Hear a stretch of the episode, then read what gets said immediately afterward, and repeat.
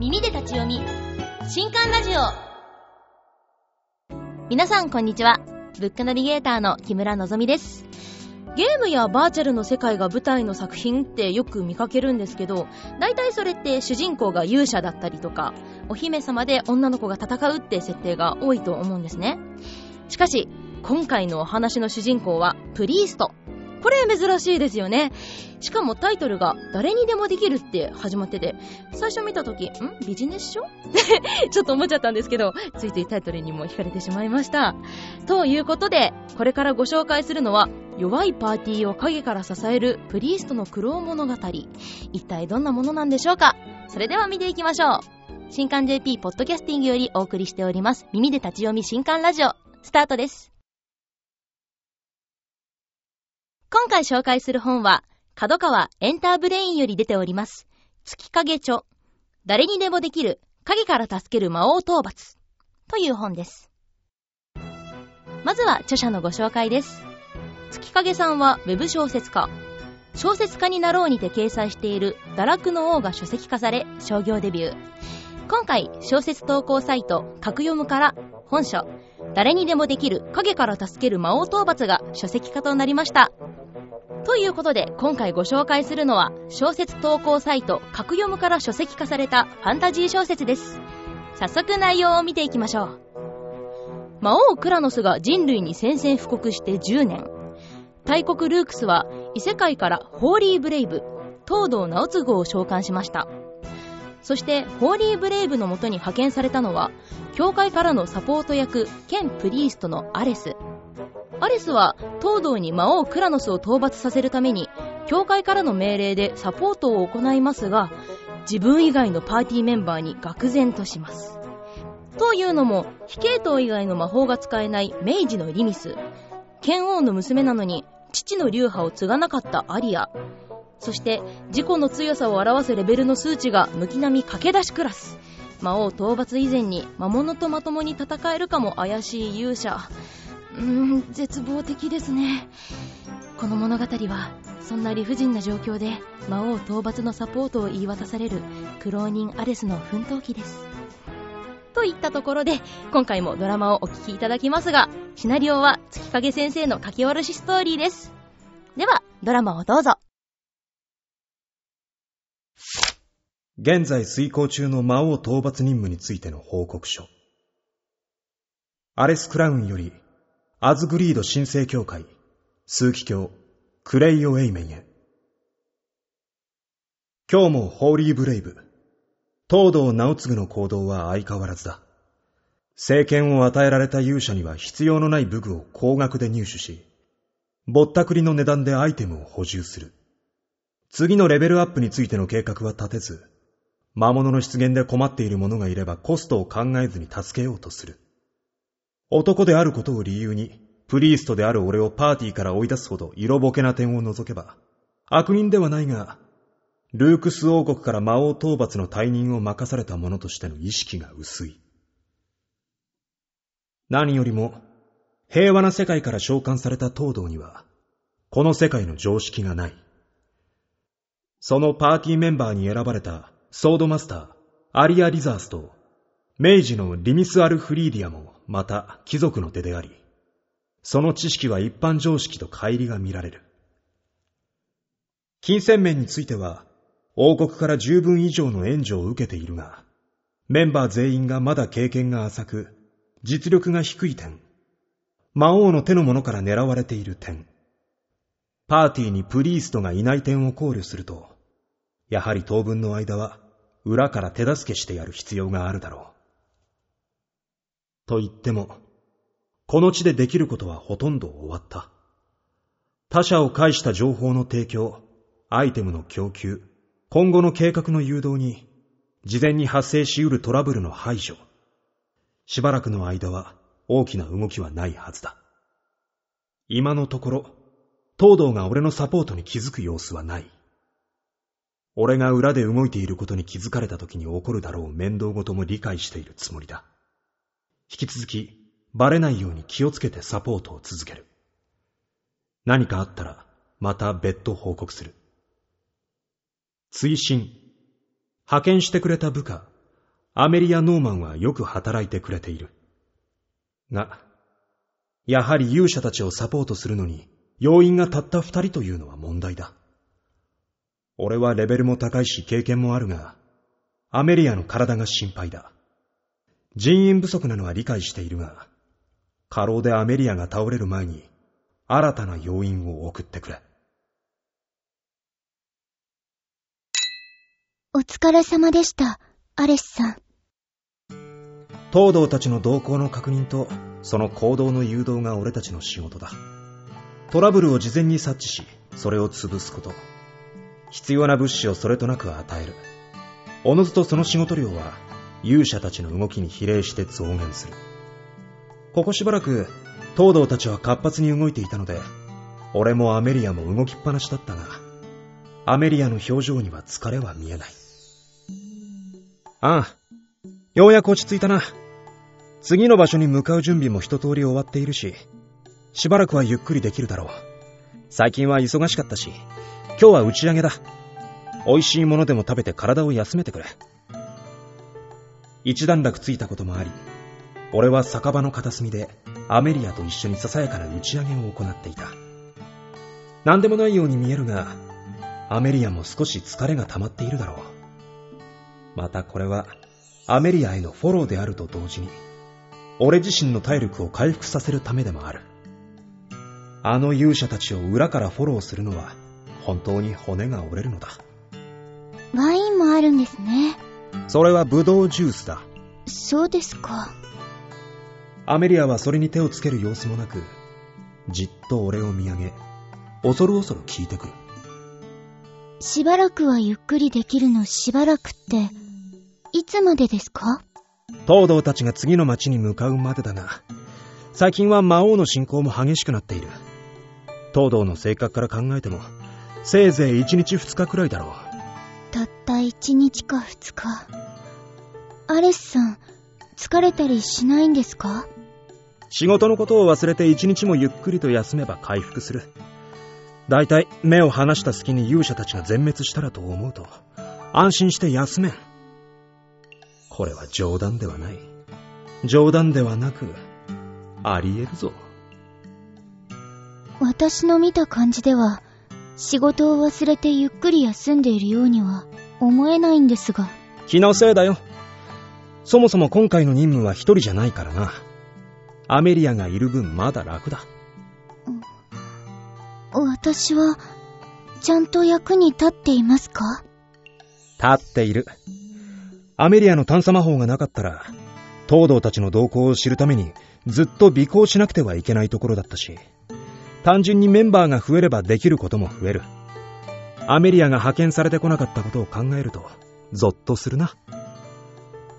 アメリアという部下がついたのは、この任務について随一の幸運だと言えるだろう。俺の言葉に、アメリアは気づかれないくらいかすかにほっと息をついた。もしかしたら気にしていたのか？確かにあまり言葉にする機会はなかったかもしれない。アレスさん、ちゃんとお役に立てているのならば、態度でそう示していただかないと。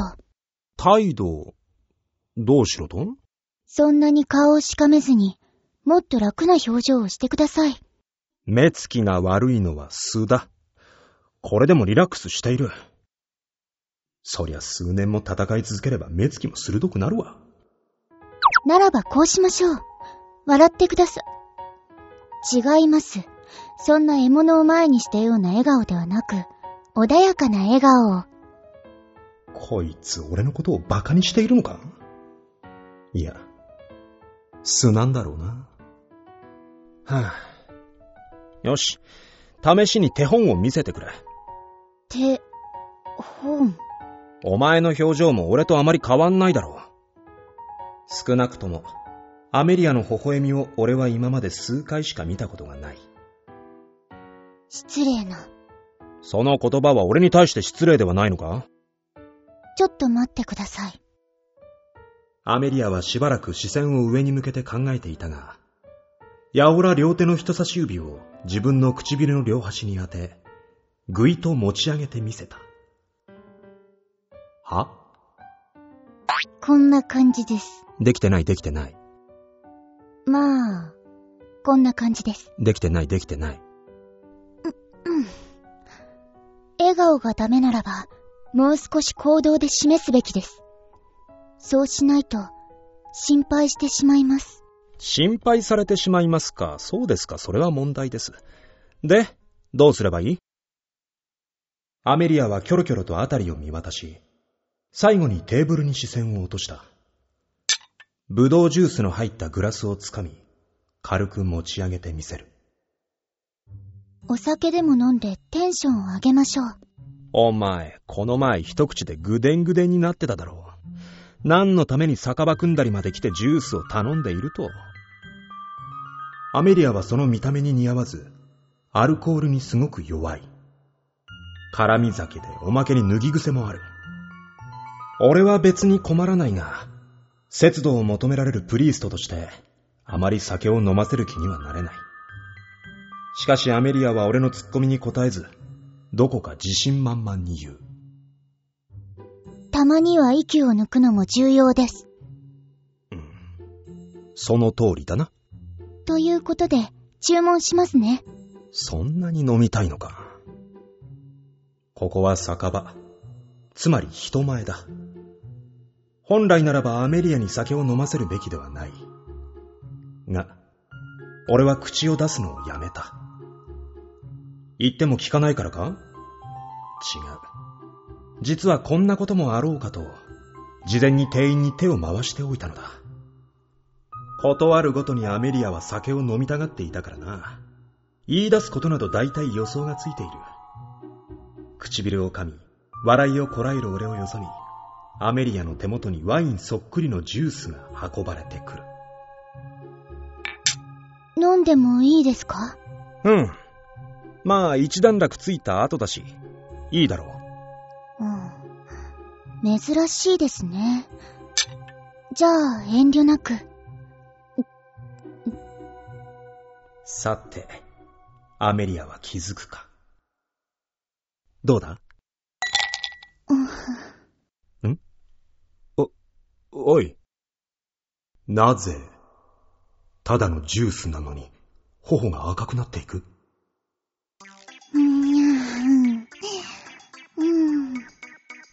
アメリアがじっとグラスを見つめる。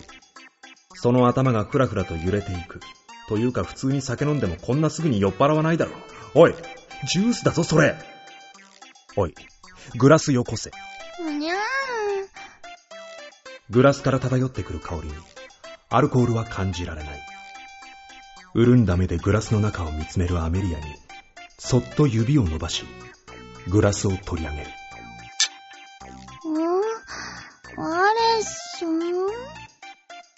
中身を揺らして確認し、軽くそれを口に含む。店員が誤って本物の酒を持ってきたのかと思ったが、その味は間違いなくブドウジュースだった。味もジュースだし、香りもジュースだし、色もジュースである。アルコールのかけらもない。だが、アメリアの頬にはシュが差し、藍色の目は潤んでいる。まだテンションが上がったりはしていないが、平常時の彼女と比べれば、雲泥の差だ。なぜジュースで酔っ払う？アメリア、大丈夫か？うーん。久しぶりに飲むと、美味しいですね。いつもよりもどこか甘ったるい声。ジュースだ。これジュースだから。雰囲気で酔っ払った？他の客の手記に当てられた？だが、さっきまではちゃんとしていたはず。アメリアがテーブルにもたれかかるようにして、俺が持ったグラスの方に腕を伸ばしてくる。うーん、返してくださいよ。面白いな。ん？何がですか？アメリアが大きく首を傾け、こちらを見つめる。いや、これただのジュースなのに、酔っ払ってるから。え？お前、脱いだり絡んだり、ひどい酔い方するくせに、飲みたがるからな。もしお前が酒を注文したら、似た色のジュースを持ってくるよう事前に店員に言い含めておいたんだが。ああ、味も匂いも間違いなくジュースだ。確かめてみるか？貸してください。思い込みってやつか？不思議な話もあるものだ。アメリアが目を丸くして、俺の手からグラスを受け取る。いぶかしげな表情でグラスを光に透かし、舐めるようにして中の液体を口に含む。そして、目を見開いた。なジュースだろ？うん。小さく咳払いをして、アミリアが居住まいを正す。顔はまだ赤らんでいたが、酔いは残っていないようで、その仕草はしっかりとしていた。人差し指をピシッと突きつけ、やや早口で言う。アレスさん、それです。今のリラックスした表情を出していただければ、私も心配せずに済むわけです。アメリアは面白いなで、さっきまでの反応は？今の笑顔を出していただければ、私も心配せずに済むわけです。ああ、わかったわかった。そんな仏頂面で見るんじゃない。これからは、あまり心配させないように気をつけることにしよう。そうしてください。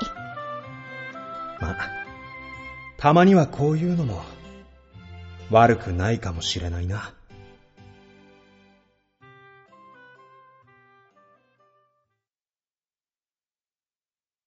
では、書籍情報です。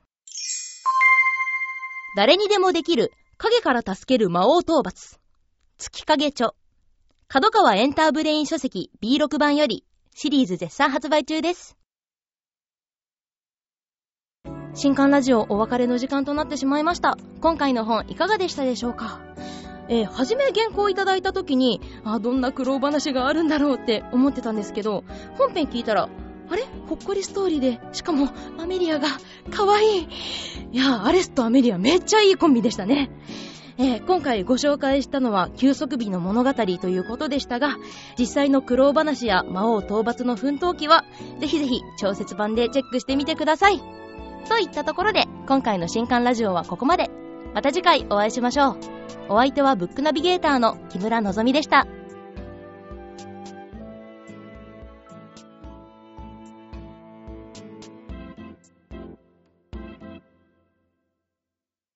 この配信は角川の提供でお送りしました。